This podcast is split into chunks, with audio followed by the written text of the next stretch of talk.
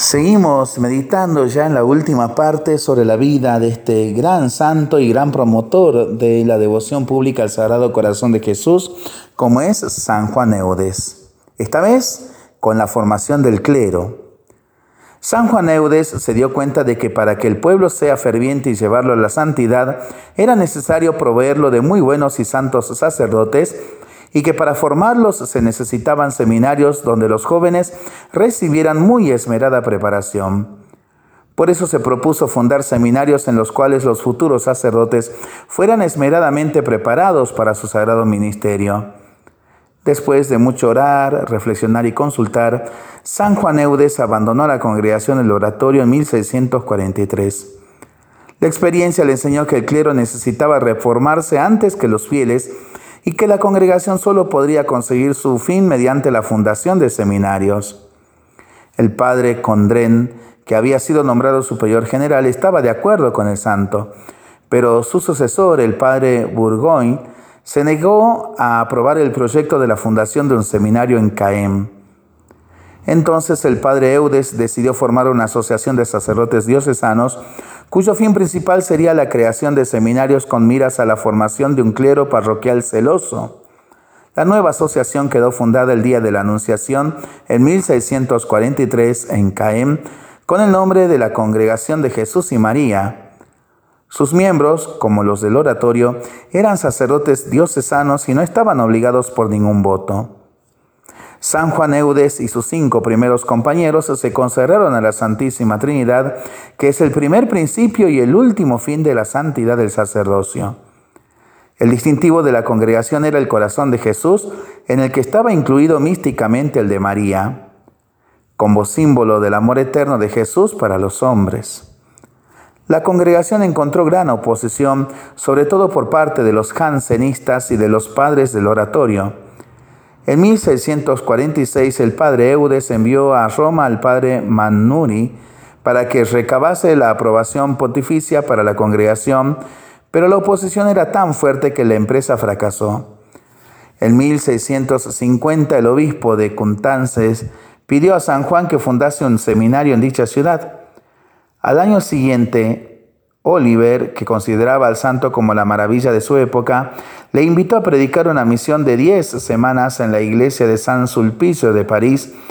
Mientras se hallaba en esa misión, el padre Eudes recibió la noticia de que el obispo de Bayoc acababa de aprobar la congregación de las hermanas de Nuestra Señora de la Caridad del Refugio, formada por las religiosas que atendían a las mujeres arrepentidas de Caem.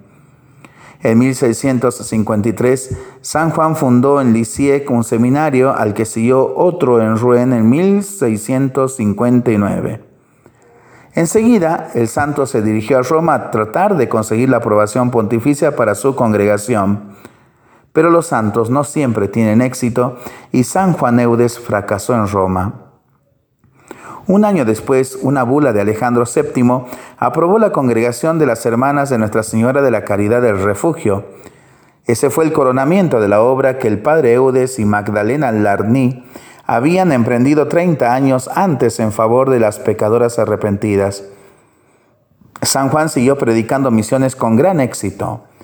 En 1666 fundó un seminario en Nebroc y en 1670 otro en Rennes. Al año siguiente publicó un libro titulado La devoción al adorable corazón de Jesús. Ya antes el santo había instituido en su congregación una fiesta del Santísimo Corazón de María. En su libro incluyó el propio de una misa y un oficio del Sagrado Corazón de Jesús. El 31 de agosto de 1670 se celebró por primera vez dicha fiesta en la capilla del seminario de Rennes y pronto se extendió a otras diócesis. Así, aunque San Juan Eudes no haya sido el primer apóstol de la devoción al Sagrado Corazón en su forma actual, fue sin embargo él quien introdujo el culto al Sagrado Corazón de Jesús y del Santo Corazón de María, como lo dijo León XIII en 1903. El decreto de la beatificación añadía, él fue el primero que por divina inspiración les tributó un culto litúrgico. Clemente X publicó seis breves por los que concedía indulgencias a las cofradías de los Sagrados Corazones de Jesús y de María, instituidas en los seminarios de San Juan Eudes. Durante los últimos años de su vida, el santo escribió su tratado sobre el admirable corazón de la Santísima Madre de Dios. Trabajó en la obra mucho tiempo y la terminó un mes antes de morir. Su última misión fue la que predicó en Saint-Lô en 1675, en plena plaza pública con un frío glacial. La misión duró nueve semanas. El esfuerzo enorme acabó con su salud y a partir de entonces se retiró prácticamente de la vida activa. Su muerte ocurrió el 19 de agosto de 1680.